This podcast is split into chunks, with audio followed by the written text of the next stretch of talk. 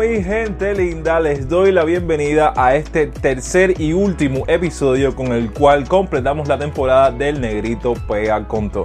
De antemano les anuncio que en unos días comenzamos con una nueva temporada llena de sonrisas, carcajadas, mucho chucho, cubanía y anécdotas. Así que no te lo puedes perder y estar bien atento porque en unos días se vienen cosas muy pero muy interesantes y para pasar el rato junto conmigo y otros invitados que tendremos aquí en este maravilloso podcast.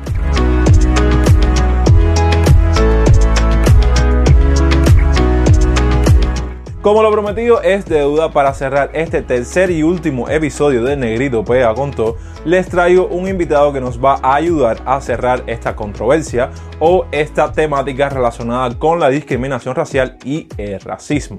Y bueno, sin más preámbulos, voy a darle la bienvenida a Rey. Rey, ¿cómo estás? Muchas gracias, Jonix, por la invitación. Eh, soy el doctor Raimundo Sandoval, soy doctor en Ciencias Políticas y Sociales y he tenido diversos trabajos en ámbitos de derechos humanos a nivel internacional y estoy muy contento de estar acá en este programa. Yo quisiera decirles que a su vez me he permitido invitar a Laritza Diversent. Ella es abogada de Cubalex, es fundadora y asesora legal de, la misma organización, porque me gustaría también conversar con ella, sobre todo eh, en su condición de cubana abogada afrodescendiente y defensora de derechos humanos. ¿Qué significa para ella pues el fenómeno del racismo en Cuba? Laritza, muchas gracias por aceptar la invitación. Quisiera comenzar este diálogo haciéndote una primera pregunta. Eh, según el censo de 2012, una de cada 10 personas en Cuba es afrodescendiente. Pero hay quienes piensan que esta estadística eh, no es real, no solo porque ya se ha quedado un poco atrás en el tiempo, sino porque se niega que efectivamente pueda haber alguna raíz eh, afrodescendiente en Cuba. ¿Tú qué opinas al respecto? Yo sí, no tanto que se oculte información, sino que no se recopiló información suficiente. Una de las metodologías de, del trabajo en los censos de población y vivienda es que el encuestador es el que hace una evaluación de la persona, eh, es la que decide si la persona es negra, mestiza o blanca, que son las tres categorías que se deciden en el censo. Entonces no es que las personas se hayan autoidentificado, sino cómo el entrevistador te percibe a ti.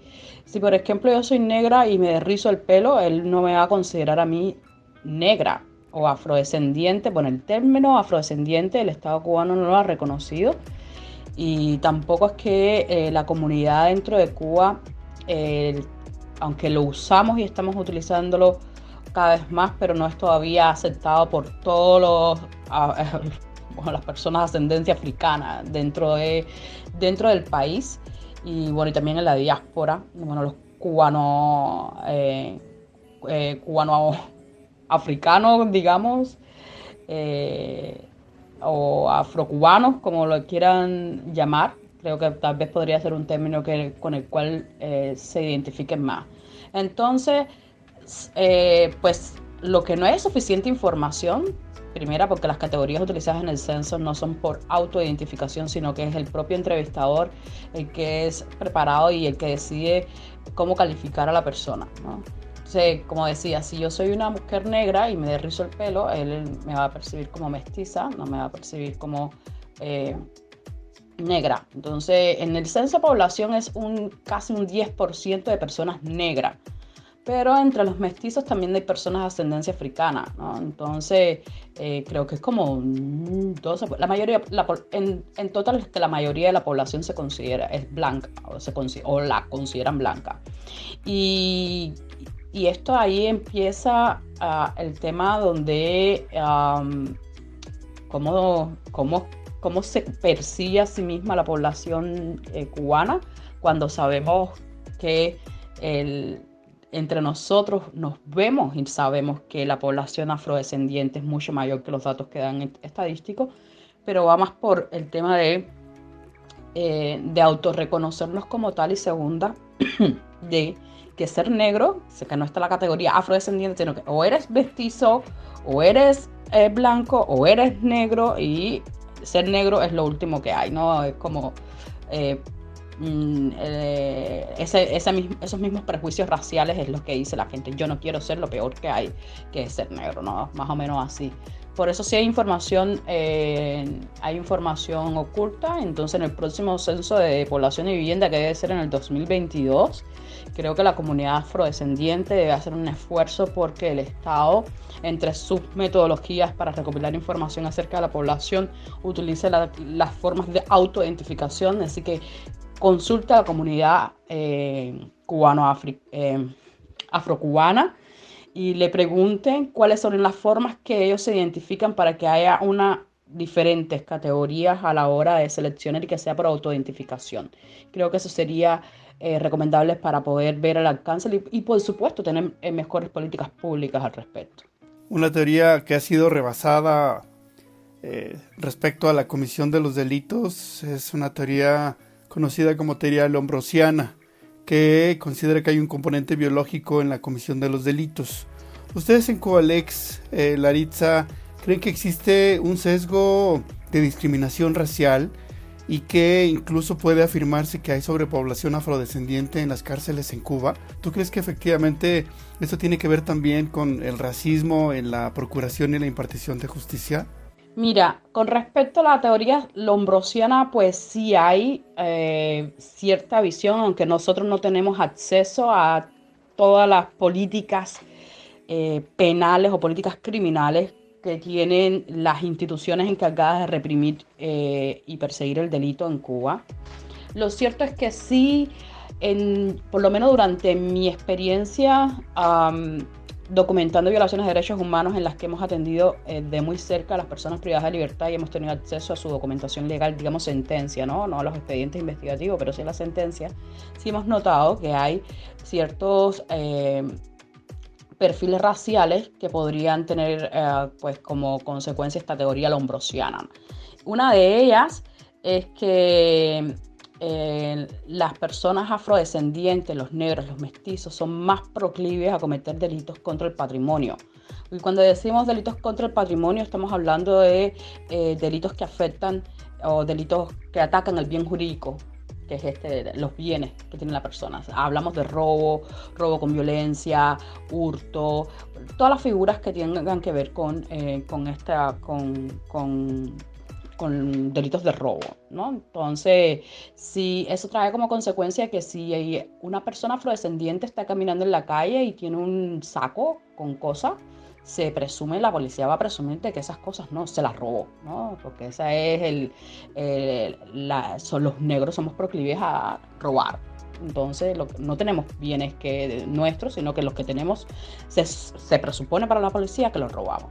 eso es eh, uno de los, de los puntos de los prejuicios raciales que más se identifican que no, por supuesto las estadísticas tienen que haber estadísticas que demuestran esta, este tipo de, de, datos para que la policía mantenga, pero estas estadísticas no son reales porque estamos viendo eh, o por lo menos nosotros identificamos algunas técnicas que utilizan las autoridades policiales para eh, enjuiciar o perseguir a las personas de la raza negra.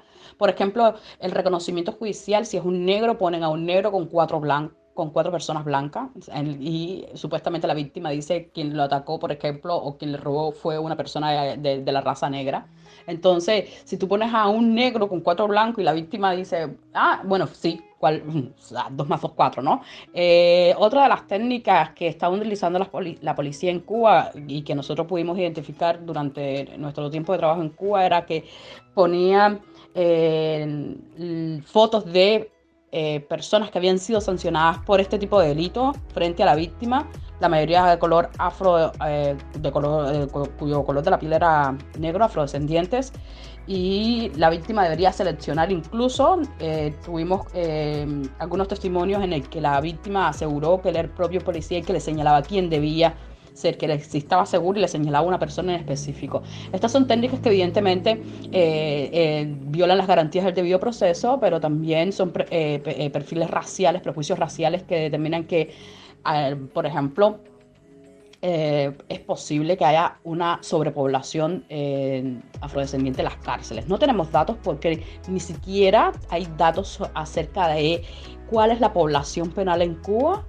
Eh, lo cierto es que una de las poblaciones mucho más altas. Durante nuestro trabajo en Cuba, que fueron seis años, y, como digo, más del 70% de los casos que nosotros atendíamos de nuestros clientes eran personas que estaban privadas de libertad y que atendíamos a través de sus familiares y a través de sus familiares empezamos a recopilar esta, eh, esta categoría de personas, eh, personas afrodescendientes y que preguntamos directamente, intercambiamos con los reclusos a través de llamadas telefónicas y todo eso y pudimos ah, determinar que de el, el 39-40% de las personas que nosotros atendíamos eran afrodescendientes, ¿no? Por supuesto, o que se reconocían como tal. Eso es lo que puedo decir, o que nosotros podíamos verificar, por ejemplo, por la, familia, por la información que nos daban los familiares sobre la ascendencia eh, de, de, la persona que estaba privada de libertad, ¿no? Entonces, esto es una cifra que, bueno, bueno, no son mayoría como está, pero teniendo en cuenta los datos que da, la población, eh, que da el gobierno, las fuentes oficiales, que casi un 10% de la población eh, cubana ah, es afrodescendiente, ¿cómo es posible entonces que con los datos que nosotros estamos analizando y que habían personas de diferentes partes del territorio del país, y como no hay otras fuentes por las cuales pudiéramos obtener eh, información que pudiéramos ah, poder analizar, la situación de, las personas afrodescendientes en las cárceles cubanas, no queda otro remedio que asumir de que había o de que todavía existe eh, una sobrepoblación afrodescendiente en las cárceles. Muchas gracias por la respuesta. Déjame avanzar a otro tema muy importante que es el de la eh, constitución. En 2019 en Cuba se aprobaron diversos artículos que establecen el derecho a la igualdad, incluso que eh, establecen que la no discriminación es un principio fundamental de los derechos humanos. El artículo 42 de la Constitución proscribe cualquier violación al derecho a la igualdad. ¿Qué sucede en Cuba en términos de políticas públicas? Laritza, ¿tú qué podrías decirnos eh, sobre el combate al racismo en las políticas públicas en la isla? Pues que no existe una, con respecto a, los artículos que mencionan, eh, el artículo 1, artículo 13, 41 y 42, y la pregunta, ¿por qué no existe una propuesta legislativa específica sobre discriminación racial? Yo insisto que la discriminación racial es uno de los motivos de discriminación reconocido dentro del derecho internacional. Eh, y no hay en el contexto cubano ninguna normativa sobre la discriminación. En el Código Penal se habla eh, en términos, creo que hay un artículo 295 que habla sobre discriminación, que es una forma de proteger a las personas contra la discriminación, pero prácticamente está en desuso. O sea, si se han radicado denuncias por ese delito deben ser muy, muy, muy pocas. Eh, lamentablemente no hay acceso a la información para, para este tipo de, de denuncia. Eh, pero lo cierto es que no hay una legislación específica por falta de voluntad política.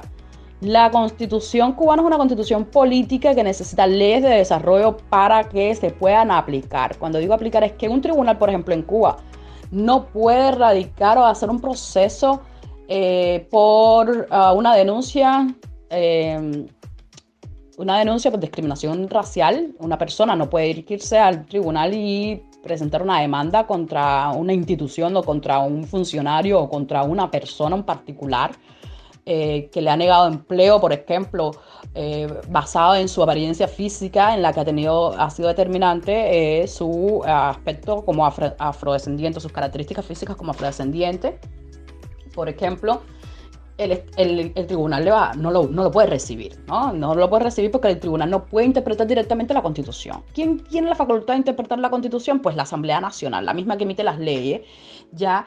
Eh, entonces, esa, esa, esa um, es la propia Asamblea, los diputados que supuestamente elige el pueblo, los que deberían tener entre sus prioridades el tema de la discriminación racial como un asunto a legislar en esos cinco años por el cual la población le ha elegido. Entonces la comunidad afrocubana, y eso también sería parte de la agenda, también tiene que pensar en que tienen que hacer incidencia en política. Si quieren hacer leyes, tienen que participar en la formulación de políticas públicas, tienen que hacer incidencia ante sus supuestos representantes políticos que son los que tienen la capacidad de llevar al Parlamento una propuesta de ley eh, sobre eh, una propuesta de ley contra la discriminación racial. ¿no? Entonces, no existe una, legislación específica por falta de voluntad de eh, los órganos encargados de emitir leyes específicas sobre el tema de discriminación. No es un interés de la Asamblea Nacional, no es interés de los diputados de la Asamblea Nacional, no es interés de los representantes políticos. Y ahí es donde tenemos que pensar la, la comunidad afrocubana ¿Qué hacemos para mover el interés de estos representantes? ¿A estas personas realmente les interesa que eh, se, em, de una forma u otra protegiera la comunidad contra la discriminación racial? Bien, ahí es donde eh, es lo que habría que pensar. Entonces, ¿por qué no existe una propuesta de legislación?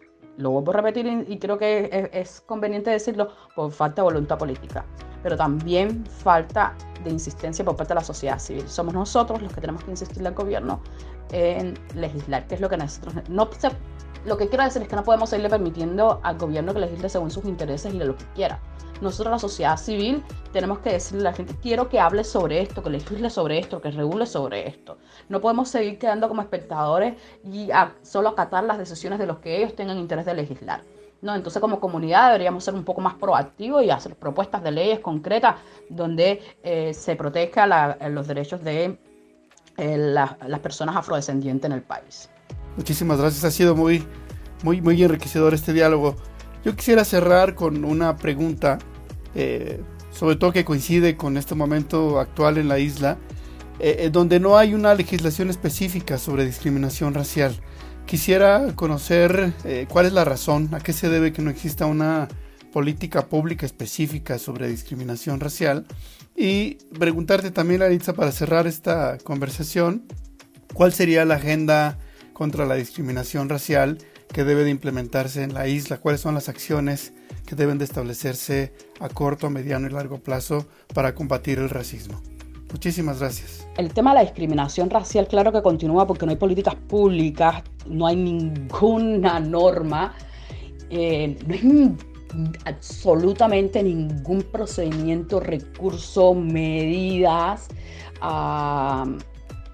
emprendidas por el gobierno para eliminar la discriminación racial. O sea, el hecho de emitir una norma no quiere decir que ya esa norma de per se ya elimina la discriminación racial. Hay discriminación de hecho y de derecho, ¿no? Entonces está la igualdad por ley, que podríamos encontrarla, pero la igualdad de hecho no.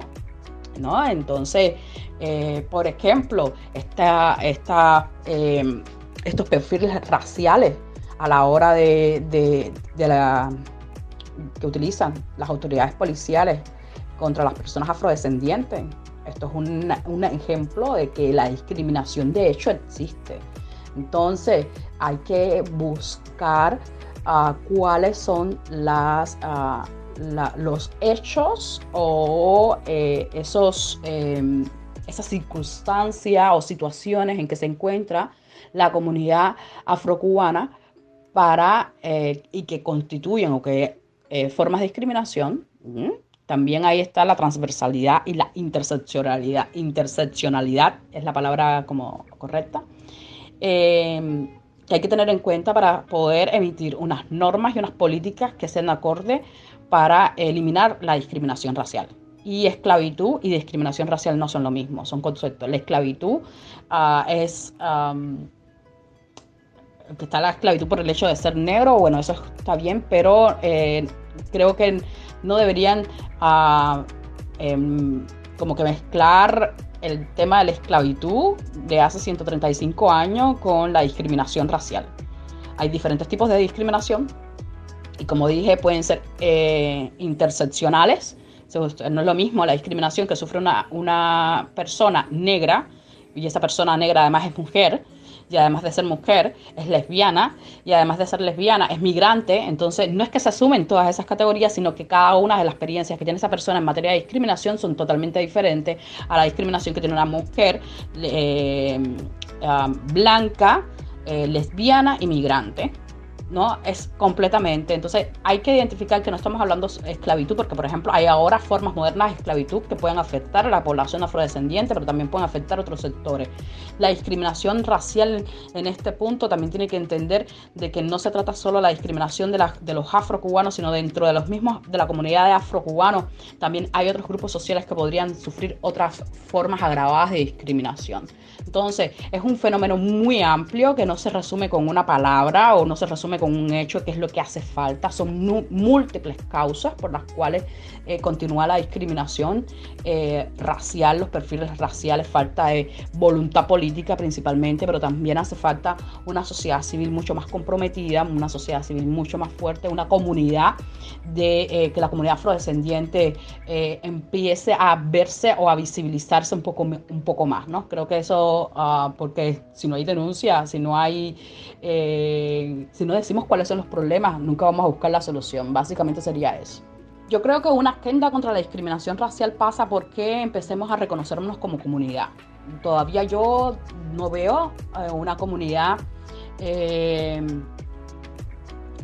fuerte en cuanto a, el con respecto a los afrocubanos. Entonces yo creo que pasa por ahí en que empecemos a crear espacios donde los afrocubanos eh, podamos compartir, o afrocubanas podamos compartir, estamos hablando de personas afrocubanas, eh, intercambiar experiencias, nuestros testimonios y a partir de ahí empezar a identificar como grupo social qué es lo que nosotros necesitamos, cuáles son los, los obstáculos que enfrentamos para eh, llevar una vida libre de discriminación, donde hay igualdad de oportunidades, donde la raza o nuestro color de piel no sea eh, un hecho para determinar, por ejemplo, si uh, puedo acceder a determinada forma de empleo o, digamos, a mi aspecto físico como persona afrodescendiente influya en la que me den un empleo o no.